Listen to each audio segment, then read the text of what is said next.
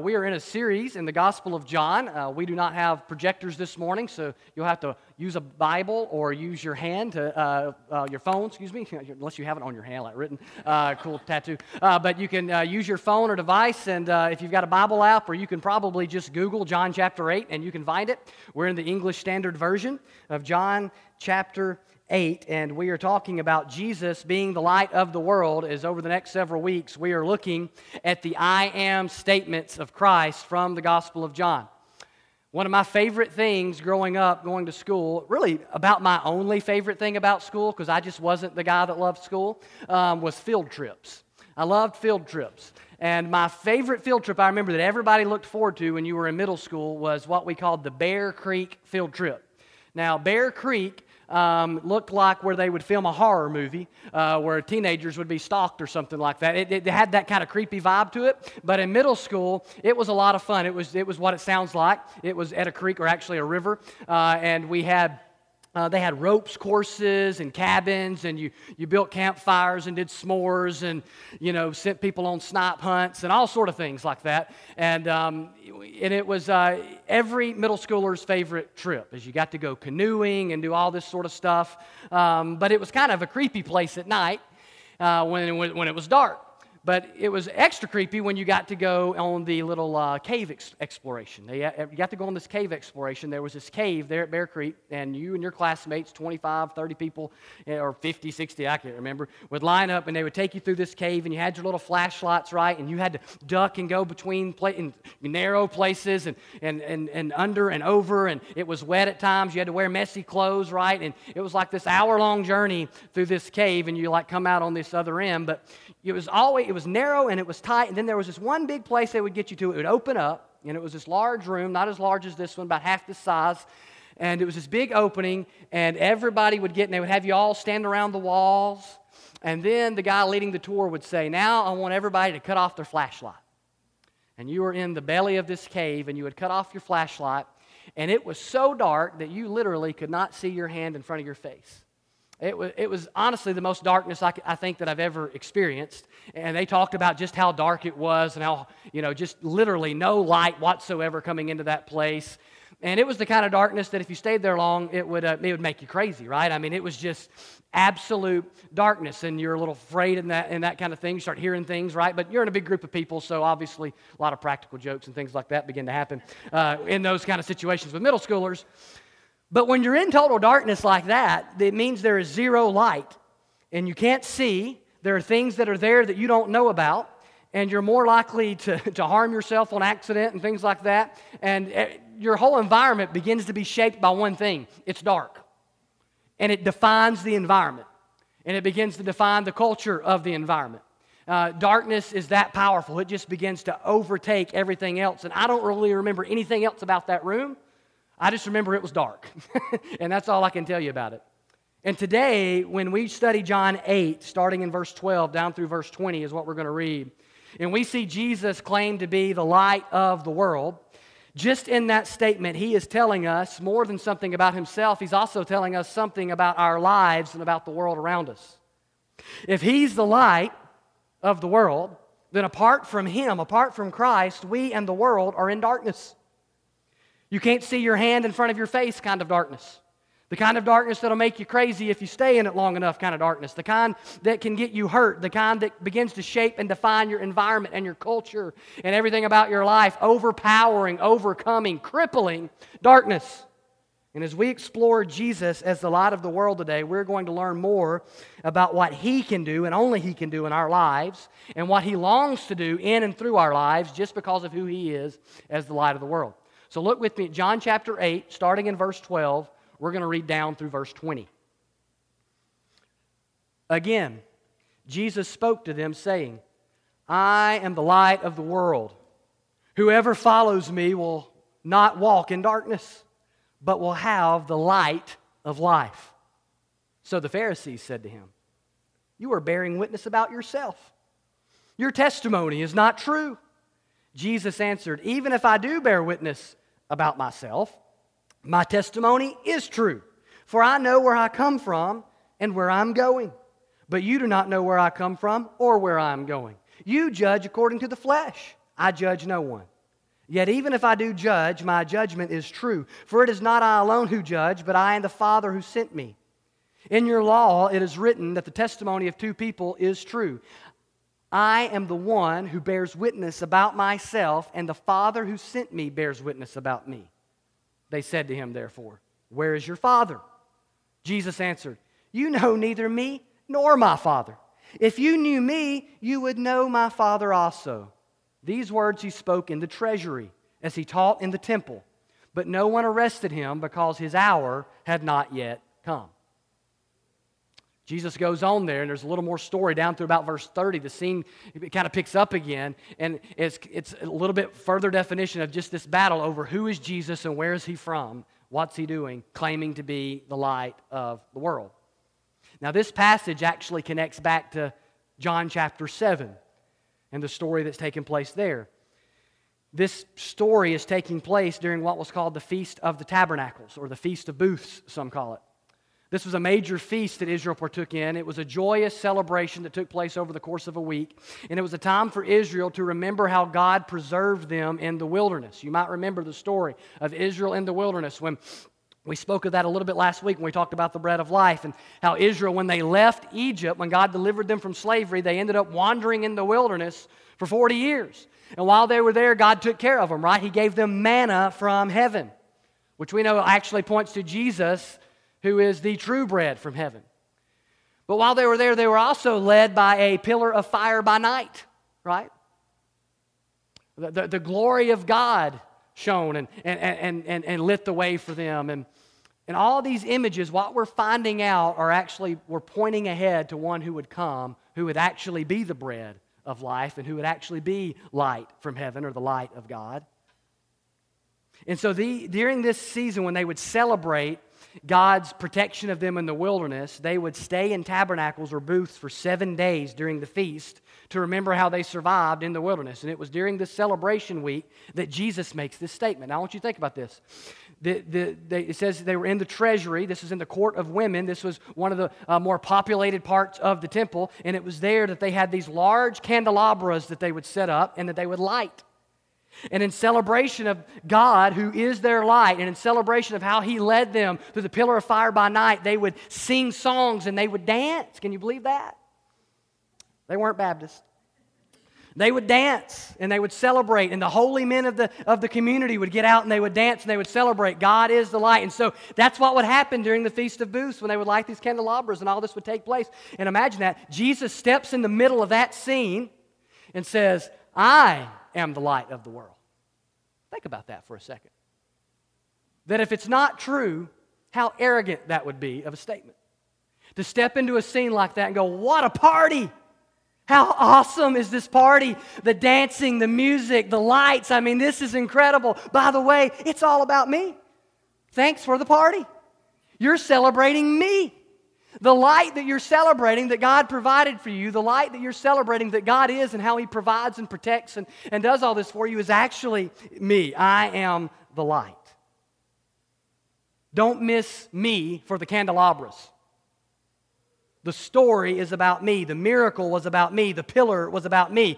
All the Old Testament imagery of light coming from God, it's about me. It's a bold statement.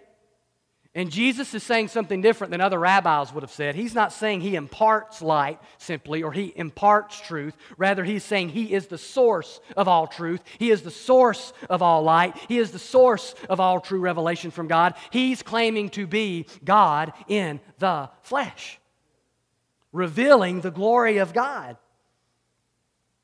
And the Old Testament was steeped in rich imagery when it comes to God and light. For instance, the tabernacle's holy place contained three things: the Ark of the Covenant, symbolizing the throne room of God, the bread of the presence, and the golden lampstand.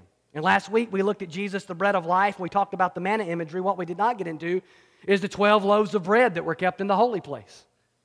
But He was also the light. And Exodus 25:37 explains that there were to be 7 lampstands lit, giving off light in the holy place. Leviticus 24:2 also speaks to this. See, Jesus isn't picking random things with these I am statements to point to. He's not just kind of like winging it. He's revealing himself to be the one, the sent one, the anointed one that the Old Testament is about and points to. God incarnate. In the Psalms, it was God himself who was referred to as the light of his people. Psalm 27:1, the Lord is my light and my salvation. Whom shall I fear?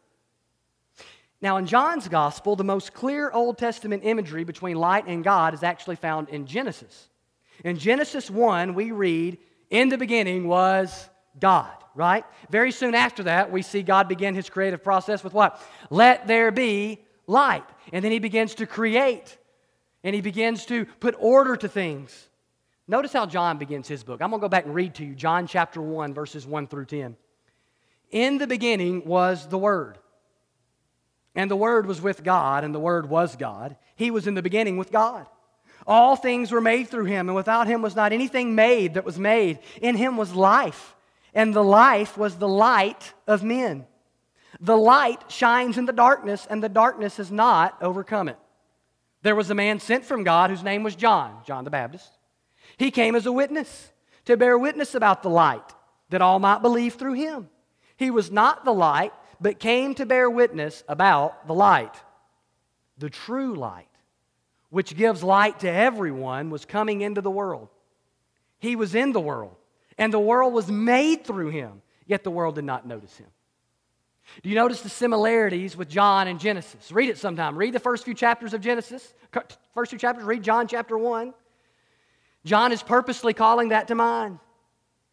The Word, who John tells us is Jesus, was there from the beginning, involved in the creation act. The world was created through him, the agent of creation.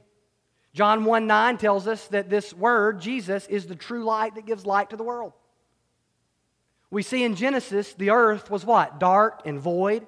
It wasn't until there was light that there was life. And in the same way, spiritually, the earth is in darkness and there is no life until there is spiritual light. And that light is Jesus. It is after the light came that you get life and order and the filling of the earth in Genesis. And life and order and fulfillment come after Christ comes into your life. John 8, verses 12 through 20, and really down through verse 30 that we read this morning, develops the big issue that the Pharisees take up with Christ after he claims to be the light of the world. And that is his bearing witness about himself, and his testimony can't be true since he's bearing witness about himself. D.A. Carson notes that the thing about light is that it is actually self-testifying. That's a good point. You don't need to bear witness to light, right? It's either on or it's off. Everybody knows whether there's light or not in a place. It is self-revealing, self-testifying. Jesus says, my testimony is true, right? Because what? I know where I come from and I know where I'm going, just like light. The source and the destination are obvious to me. You don't get it because you're in darkness. Jesus goes on to point out they only judge by the flesh, what they can see. They aren't thinking any bigger than worldly thinking that is tainted by the fall. Notice the two witnesses Jesus says do testify to him. He says it's he and the Father. He says, actually, I do have two witnesses. First of all, there's me, who you're hearing, but then there's one that's unseen that you're not thinking about, and that is the Father that you claim to know but clearly don't because you don't recognize me. And he links he and the Father by saying if they knew him, they'd know the Father. But since they don't know him, they don't know the Father, as he would go on to explain other places. And Jesus is trying to get them to see that he is who John tells us about in John chapter 1. He is the Word that has been made flesh. He is the light of the world who gives life. He is the true light who has come into the world. And as the light of the world, I want you to see this morning there are at least three things we can draw from that helps us understand Jesus and his purpose for us and for our lives and what he's doing. Three things, okay? And they're very Baptisty this morning. They all rhyme. I was feeling extra preacher-like in this nice room with all this reverb. Number one, Jesus illuminates. Jesus illuminates. He illuminates what? Spiritual truth, and you might even say spiritual reality. Jesus says, I am the light of the world. As we know, the I am statement here points to his claim of deity. We covered that last week. The statement of the light of the world, as we mentioned, is right with Old Testament connotations. And as the light of the world, Jesus illuminates spiritual reality and truth for the world. The world is in darkness, and just as when God's creative work began, the world cannot understand God. The world needs illumination, and it's when Jesus comes on the scene, it's when we begin to see things through the lens of Jesus as the Messiah, that things begin to make sense about God. When we begin to learn the truth about God and His work, Jesus reveals that to us. Jesus makes this clear. It's why you can't really understand the Old Testament apart from a personal relationship with Jesus, right? You say, well, I think our Jewish friends and these Jewish rabbis, they have a really good, I'll listen to them to kind of get a grasp better of the Old Testament. Be very careful if they're not a Jewish friend, Jewish rabbi that recognizes Jesus as the Messiah, because the Old Testament's about Him. So if you've missed that, you've kind of missed the whole thing. It is about Him. And He is the one who illuminates spiritual truth. It's when we begin to understand spiritual truth in all its reality, when we come to Him by faith. He is the embodiment of the truth of God. In the Old Testament, in the book of Isaiah, it is told that the Messiah will be a light. Isaiah 9:2. The people who walked in darkness have seen a great light. Those who dwelt in a land of deep darkness, on them has light shone. Prophesying that was when the Messiah would come on the scene. Isaiah 42:6. I am the Lord.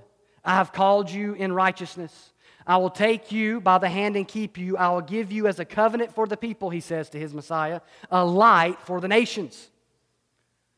49:6 of Isaiah. I will make you as a light for the nations, that my salvation may reach to the end of the earth. So what does that mean when He says the Messiah would be a light? That the Messiah would reveal the truth about God to the nations, so that people can know God and can know truth and can be saved. Notice the light that would be, this light would in fact be for more than Israel. He's saying it would be a light for the nations. His salvation would go to the ends of the earth. He'd be the Savior for all who believe, for all the nations. And Jesus is the fulfillment of that. Jesus illuminates spiritual truth and reality for all. Now, if you want to know God, we have to have someone illuminate, because we're in darkness, we need someone to illuminate the truth about who God is, who He is, and show that to us. That's Jesus. The world was dark due to sin, and if we want to be able to no longer be ignorant of God, we need the light of Christ to open our eyes to that truth. In Christ, we see that God is holy. We see that God is just. We see that God is loving. We see God's character. We see God's purity. Christ reveals God clearly, for Christ is God in the flesh.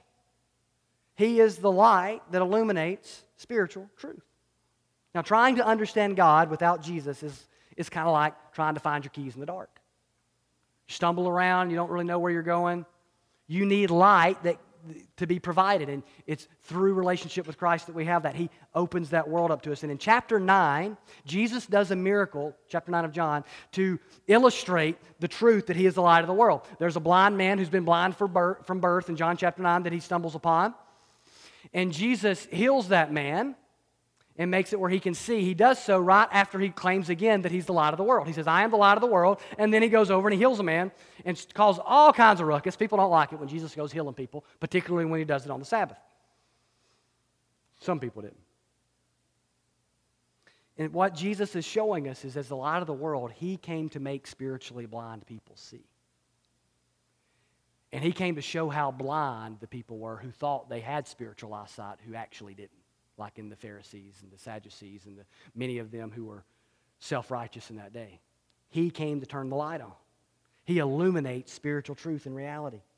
And what does this mean for you and for me, and what He wants to do in and through us? Well, if you want to know God, first of all, it can only happen through relationship with Christ. And believer, He now calls you and I the light of the world. Think about that. He wants us to help people see God, to help them understand God. He wants us to reflect His light as the moon reflects the sun. And only the Holy Spirit can truly illuminate their minds to the truth of God. But we are to share the Word of God, share the gospel, share the sword of the Spirit, and seek to help blind people see. It tells us a lot about our own identity in Christ when we understand His identity. Remember we said last week, when we understand who He is, we better understand who we are. So Jesus illuminates. He illuminates spiritual truth. Secondly, Jesus eliminates. He eliminates spiritual darkness. He says, whoever follows me will not walk in darkness. For Jesus to illuminate, the counter to that would be obvious, that darkness has to go away when the light comes on. For wherever the light appears, darkness is eliminated. And as Jesus reveals the truth about God, He cuts through spiritual darkness that keeps people in a fog and blind. And apart from Christ, we're all locked up in that darkness. In fact, where does John tell us the light shines? We read John 1:1-10 earlier. Verse 5, he says, the light shines in the darkness, and the darkness has not overcome it. He's encouraging us there because we realize Jesus, when he came into this world, stepped into a war zone. A dark world that hated truth, just as the world we live in today, a world tainted by the fall. And the world in darkness, the light shines, the light is Christ, the darkness did not overcome Christ. Yes, we know he was rejected by his own, as John would tell us. He was crucified. But as John tells us at the end of his gospel, he has risen indeed. And Ephesians 5:8 describes our lost condition before Christ as being that of darkness. It's a theme throughout the New Testament. We were in sin, spiritually dead, blind to the truth of God, and our lives were marked by poor judgment and folly and foolishness and sin and wickedness. We tend to either live lives of self-righteous morality, trying to be our own savior, blind to just how fallen we are, or lives of immoral choices seeking pleasure outside of God. Either way, both denote lives in darkness. Notice what John tells us in John 3. John 3, verses 19-21. And this is the judgment. The light has come into the world, and people loved the darkness rather than the light because their works were evil. For everyone who does wicked things hates the light and does not come to the light, lest his works should be exposed. But whoever does what is true comes to the light so that it may be clearly seen that his works have been carried out in God. See, Jesus comes into the world, but John tells us people love darkness rather than the light. Why did they love the darkness? He says because their deeds are evil. Our deeds are evil. He says it is in fact those that do wicked things, sinners, who hate the light and refuse to come to it so that their works are not exposed. Right? You see, Jesus not only reveals the truth about God, but Jesus reveals the truth about us. He shows us where we stand spiritually. His coming into the world and being rejected shows us just how broken this world is. Our lack of coming to Him, apart from the Spirit's drawing us, shows us just how broken and fallen and depraved we really are. And when you're in darkness, evil deeds flourish. Whether that be things that all can see and call evil or more acceptable things like pride and self-righteousness, it's all evil and it flourishes in darkness, right? I remember as a teenager, Halloween would roll around, and we had one of those yards people like to roll, okay? It was a big yard, big front yard, so it was kind of hard to see. Had big old trees out there, and I always had friends because I wasn't allowed to go do that at first. I won't confess too many sins this morning. But so my friends would, a lot of times, they'd be like, well, they would see if they could get away with rolling my yard. And so for the first few years there, when I was in 7th, 8th, 9th grade, it was my role to be the protector of the yard. Right? So I would sometimes hide out in the yard and try to catch my buddies who were out doing this kind of stuff. And it was always harmless, but they never tried it in broad daylight. It was always in the dark, right? Because in the dark, we know we can get away with things, right? And so it's really in darkness that depravity flourishes. And we really begin to see how wicked we really are. And spiritually speaking, when we're in the dark spiritually, self-righteousness and pride and immorality and lies and deceitful living and all this sort of stuff flourishes because we're in the dark. And we hide from the light. We don't want to expose certain parts of our lives to God and to His truth or to His people because then it's revealed. Then we're found out. And there's a transparency that comes with walking in Christ and walking in the light, as John 3 tells us. You want people to see that your works are carried out in God. Not that you're perfect, not that you don't mess up, but you want to glorify God with your deeds, whereas when you're in the dark, while you're trying to hide your deeds, you don't want people to know the real you because the real you isn't so great.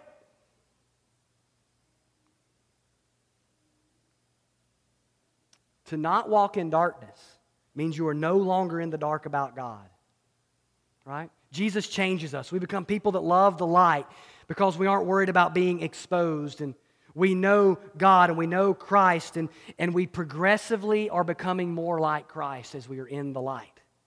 And Jesus begins to eliminate He does eliminate spiritual darkness, but he progressively is eliminating sin and evil deeds out of our lives. And one day he's going to eliminate it altogether. This life is just a foretaste. The spiritual change you experience, that conversion, is just a taste, a light little dip of the tongue in cold water compared to what's coming when sin is eradicated from your presence. Jesus is the eliminator of darkness. Notice this is conditional, though.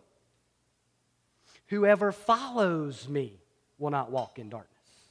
See, if we're walking in spiritual darkness, we're not following Christ as we should be, or not at all.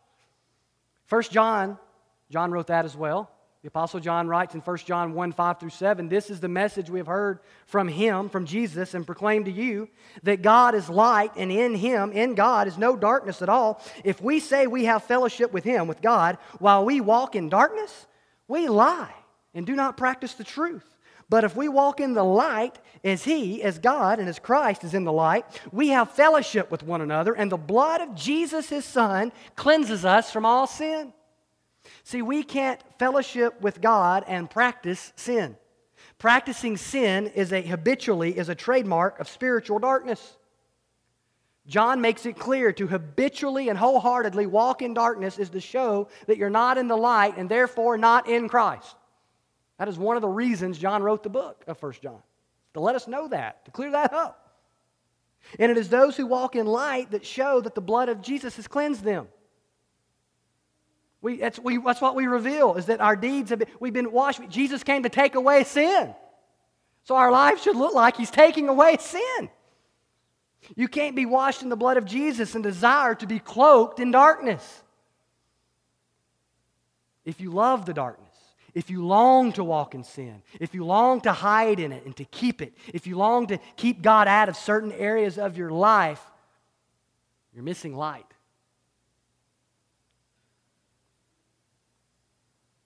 In this life, sin will always be present, and we will always struggle with it. But a day is coming where sin and darkness will be no more, and Christ is going to eliminate it forever.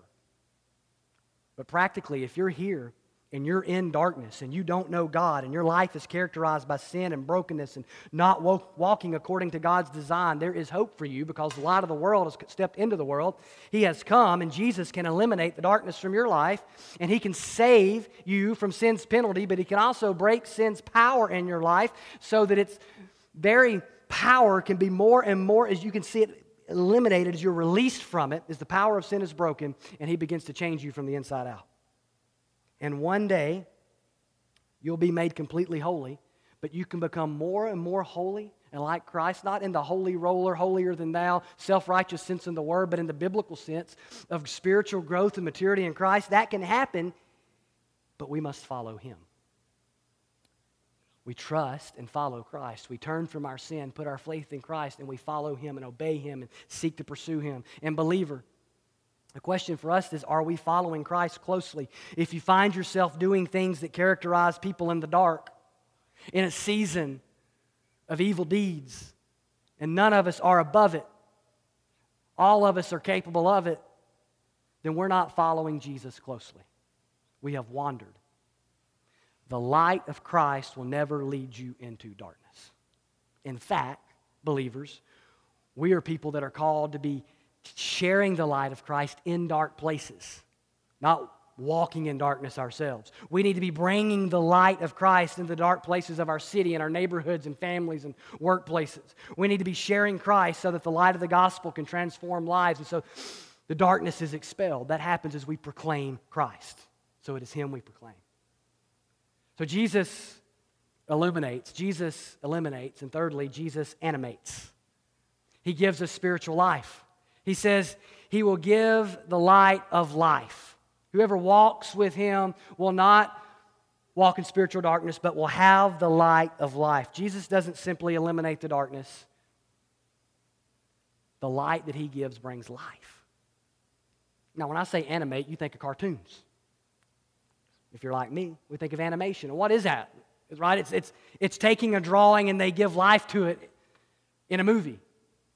Right? It's a cartoon come to life, but not real life. And Jesus animates us in the sense of he brings real life to dead people. He doesn't just take people who are in darkness doing wickedness and give us light. He takes dead people and makes us alive. As the psalmist prayed in Psalm 56:13, you have delivered my soul from death, yes, my feet from falling, that I may walk before God in the light of life.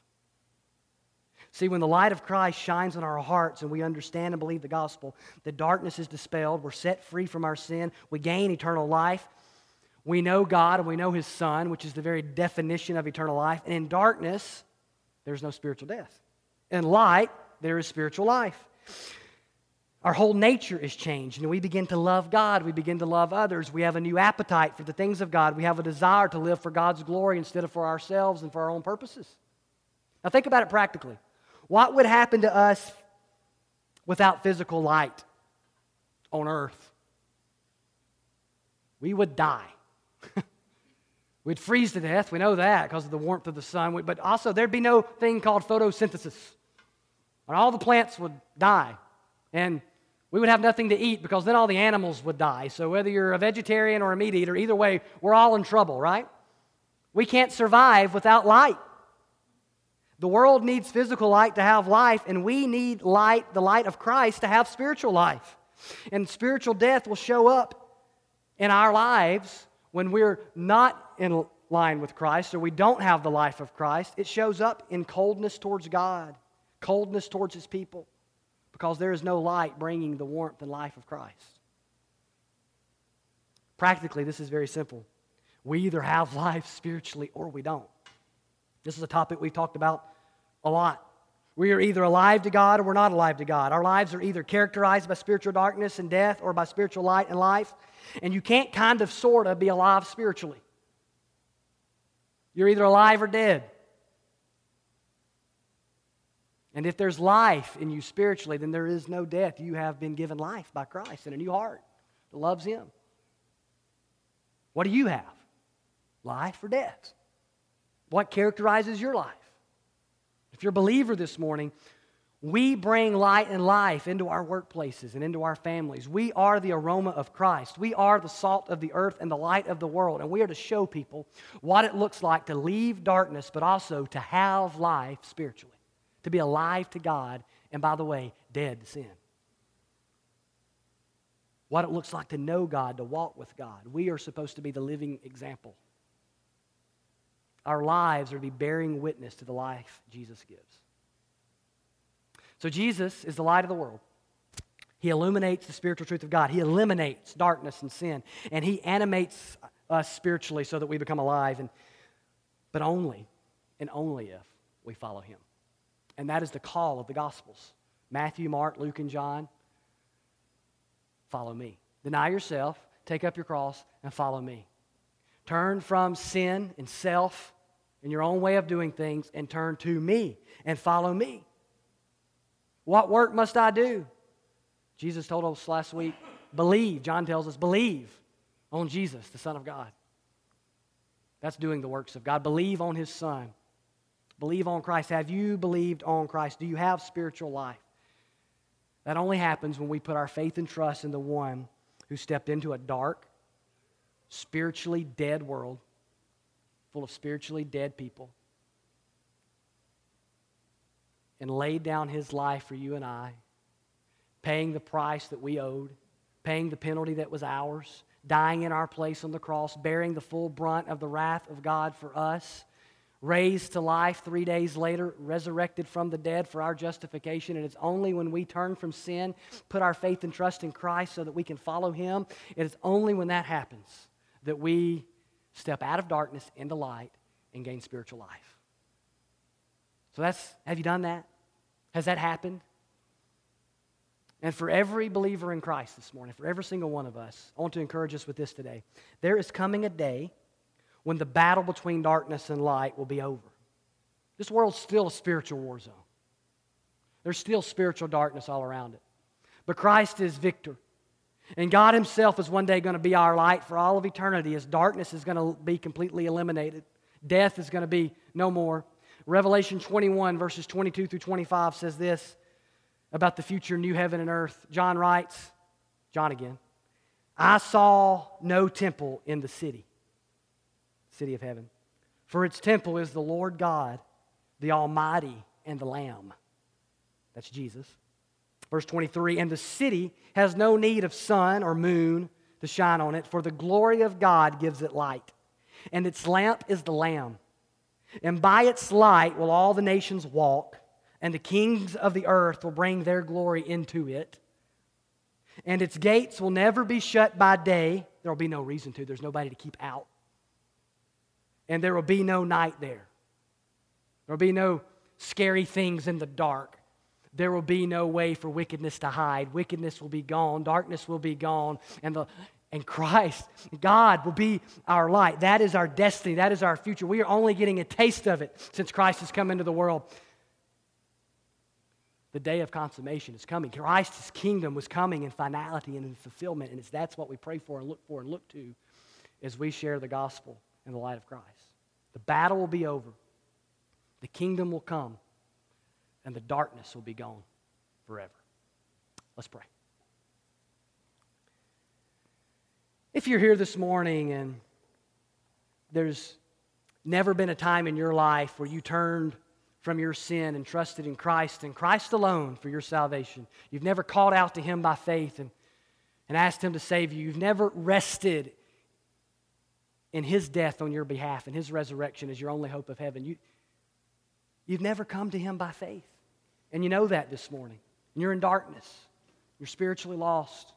And you'd say, pray for me, Pastor. Just pray for me this morning. I'm not going to point you out, but with heads bowed and eyes closed, would you just quietly raise your hand so I just know to pray for you? I'm concerned about my spiritual condition. Would you pray for me? If you're here this morning and you're a believer, search your heart. Let's search our hearts this morning. Ask God, ask Jesus to continually eliminate darkness and dark places in our lives and to shine His light in those places so that we can grow and mature spiritually and pursue His likeness. In just a moment, we're going to stand and sing. If I can pray with you or for you about anything, I'd love to do so. I'll be right over here by the banner, by the pulpit. I would love to pray with you as we stand and sing. Let's pray. Father.